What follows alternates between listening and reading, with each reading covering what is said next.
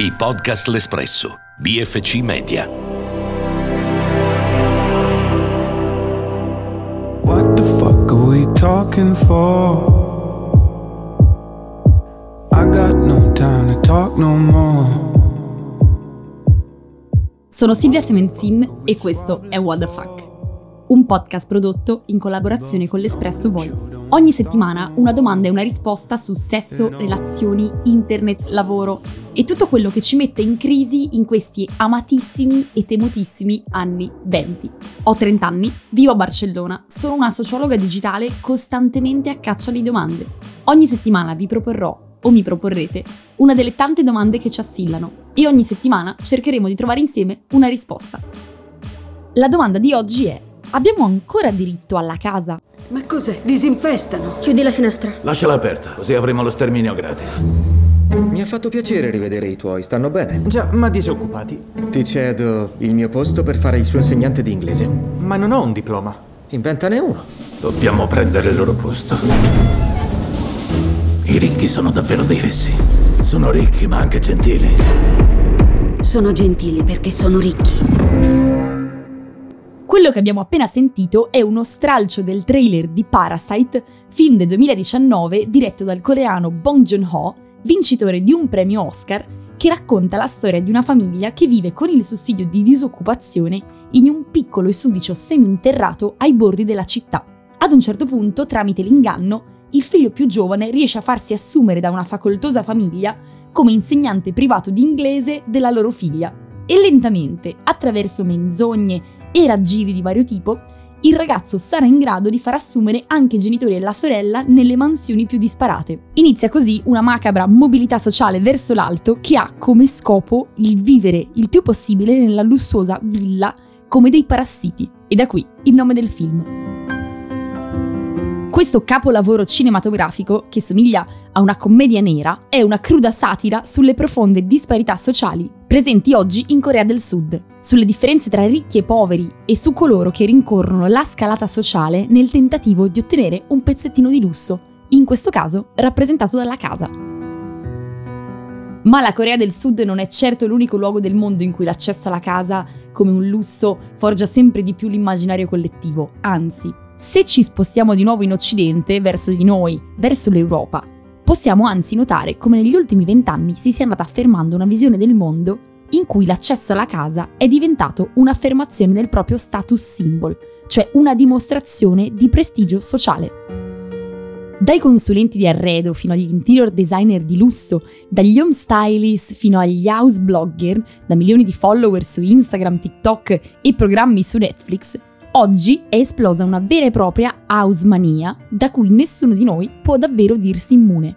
Nell'immaginario collettivo tutti speriamo avere una casa da sogno, magari arredata con mobili alla moda e ogni tipo di comfort, con colori e materiali selezionati con cura al fine di essere fotografati e mostrati ai followers, con un grande giardino, magari munito di piscina e jacuzzi riscaldabile.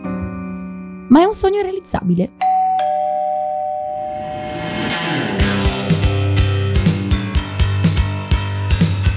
Parlare di casa e comprendere meglio a che punto siamo, dobbiamo necessariamente allontanarci per un momento dal concetto di lusso.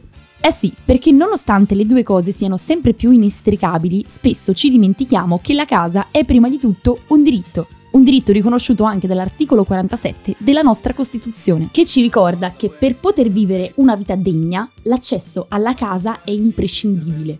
Tuttavia, a partire dalla crisi finanziaria del 2008, che è nata proprio dai mutui subprimes legati al sogno americano di poter possedere una casa, qualcosa nel panorama abitativo è cominciato a cambiare. E mentre il mercato della moda e dell'interior design è esploso, un numero enorme di persone ha cominciato a non potersi più permettere un'abitazione neanche in affitto. La mancanza di alloggi a prezzi accessibili, L'inflazione, l'aumento delle bollette e il calo degli stipendi fanno sì che oggi si parli di una vera e propria emergenza abitativa, che colpisce duramente il sogno dell'accesso alla casa. Trovare abitazioni in affitto a prezzi ragionevoli ormai è diventata un'impresa, specie nelle grandi città, in cui i prezzi sono sempre più alti e spesso non giustificati dallo stato degli immobili. Come al solito, chi ne soffre di più sono le categorie fragili e le persone giovani, tra cui troviamo studenti, giovani lavoratori E poi le persone single, che sempre di più faticano a potersi permettere di andare a vivere da soli. Ecco, tra le cause dietro all'attuale crisi abitativa ci sono tre fenomeni di dimensioni globali, però le cui ripercussioni colpiscono in primis le comunità locali. Prima tra tutte c'è la turistificazione delle città, ovvero quel processo che sta cambiando il volto dei luoghi che abitiamo, rendendoli sempre più pensati per il turismo e sempre meno per i suoi abitanti. Poi c'è la gentrificazione, cioè la riqualificazione e il rinnovamento di alcune zone o quartieri cittadini, spesso di tradizione operaia, che causa aumenti di prezzo degli immobili e degli affitti alle stelle e che obbliga gli abitanti originari a migrare verso altre zone urbane. Infine c'è la cosiddetta finanziarizzazione del mercato immobiliare, ovvero quella serie di manovre che ha consentito di trasformare la casa in un asset finanziario come tanti altri, rendendola di fatto un business su cui poter speculare.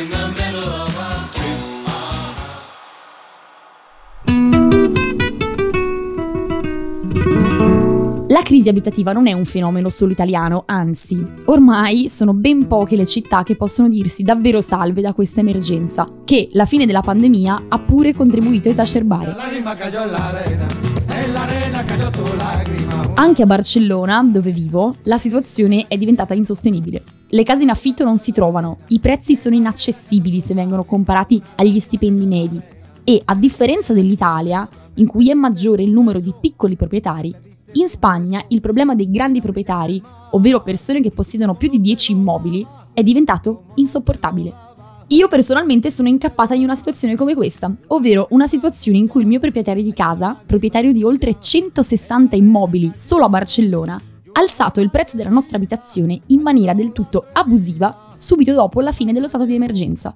Anche per questa ragione e soprattutto visto la mia natura di rompiballe, mi sono avvicinata alle attività del Sindicato de Giocateras, ovvero il sindacato degli inquilini catalano, che oggi sta portando avanti numerosissime battaglie nazionali per riuscire a far regolamentare il mercato degli affitti. Ecco, proprio grazie al sindacato sono venuta a conoscenza di tantissimi diritti che gli inquilini possiedono, ma che troppo spesso non sanno di avere, proprio perché non c'è abbastanza informazione a riguardo e l'emergenza abitativa fa sì che si accetti qualsiasi condizione, anche abusiva, pur di ottenere un tetto sopra la testa. Oggi voglio parlare di tutto questo con Silvia Paoluzzi, segretaria nazionale dell'Unione Inquilini, che è il sindacato italiano che rappresenta gli inquilini e le persone senza tetto. Silvia, benvenuta. Allora, cominciamo dall'inizio. Ci daresti una panoramica dell'attuale emergenza abitativa in Italia e ci diresti se secondo te il diritto alla casa sta venendo rispettato oggi? No, purtroppo no. In Italia l'80% abbiamo proprietari, quindi nell'immaginario dell'italiano eh, la casa è un punto sicuramente fermo, ma sicuramente il diritto alla casa viene sistematicamente calpestato.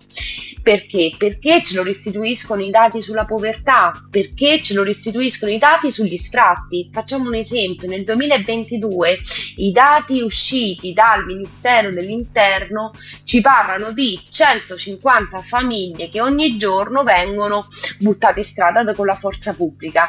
Ci parlano di un aumento del 200% di richieste di sfratto con la forza pubblica e quindi questo dato andrà a crescere perché non ci sono interventi politici e quindi che cosa succede? Succede che nella nuova legge di bilancio, che quindi è il prospetto economico per i prossimi anni nel nostro paese, non viene assolutamente calcolata la necessità abitativa ed è per questo che è scomparso per esempio il contributo all'affitto, l'ultimo ombrellino nei confronti dello tsunami degli sfratti è completamente tolto, ma poi il problema qual è? È che da 30 anni in Italia mancano delle politiche abitative strutturali. Questo che cosa ha voluto dire? Ha voluto dire che naturalmente la casa, che era un punto fermo per le famiglie italiane, è diventato un problema, non è più un diritto. Il 45% delle famiglie in povertà assoluta sono famiglie che vivono in affitto.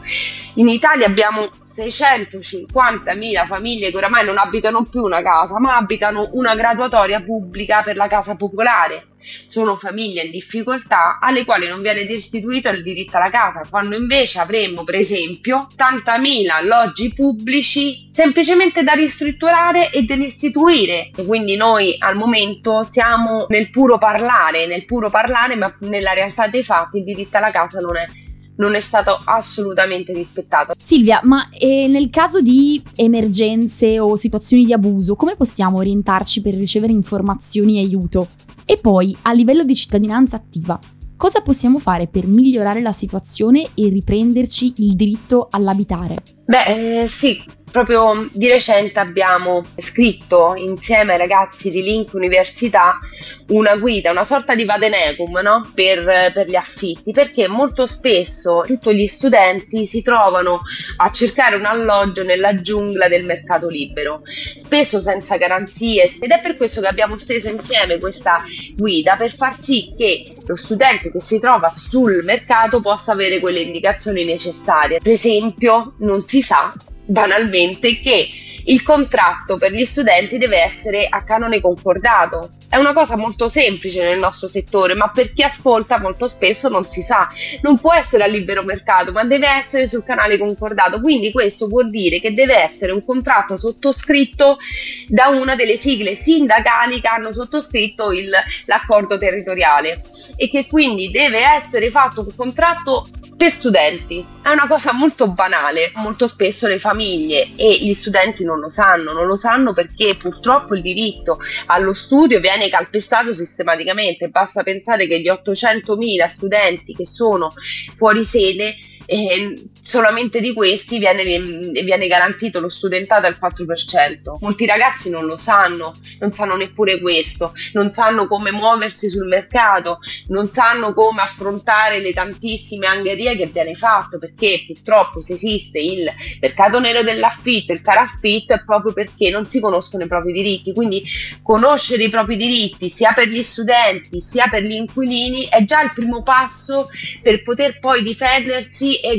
garantirsi un affitto adeguato, un alloggio sulla testa adeguato e poi scoprire che Purtroppo noi abbiamo delle città completamente eh, gestite da proprietari che scelgono di mettere in affitto ai turisti a scapito di studenti e inquilini che anche con, delle, con due stipendi non riescono a garantirsi un alloggio. E questo è un grande problema che deve tornare nelle agende politiche perché c'è una questione proprio di tenuta del tessuto sociale del nostro paese. Come pensiamo che debbano essere vissute le città. Che tipo di città abbiamo nella nostra testa? Sono città che possono essere percorse come un parco giochi o devono tornare ad essere vissute concretamente e realmente dagli, dai cittadini? Quindi, per rispondere alla domanda del giorno, come dice Silvia, purtroppo il diritto all'abitare oggi non è un diritto che sta venendo davvero garantito. Per cui, di fronte a una crisi economica che non accenna a frenare, non ci resta altra scelta che cominciare ad educarci sui nostri diritti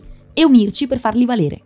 Ricostruire immaginari urbani che rispecchino le necessità reali dei cittadini e soprattutto delle fasce più giovani e impoverite passa anche per la creazione di politiche che ci restituiscano la possibilità di vivere in luoghi più degni a un prezzo giusto e possibilmente senza dover piangere per trovare un monolocale come il povero Lucio Battisti.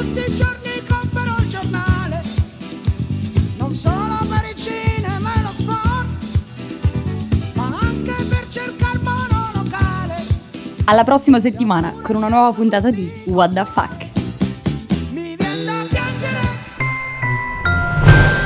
I podcast L'Espresso, BFC Media.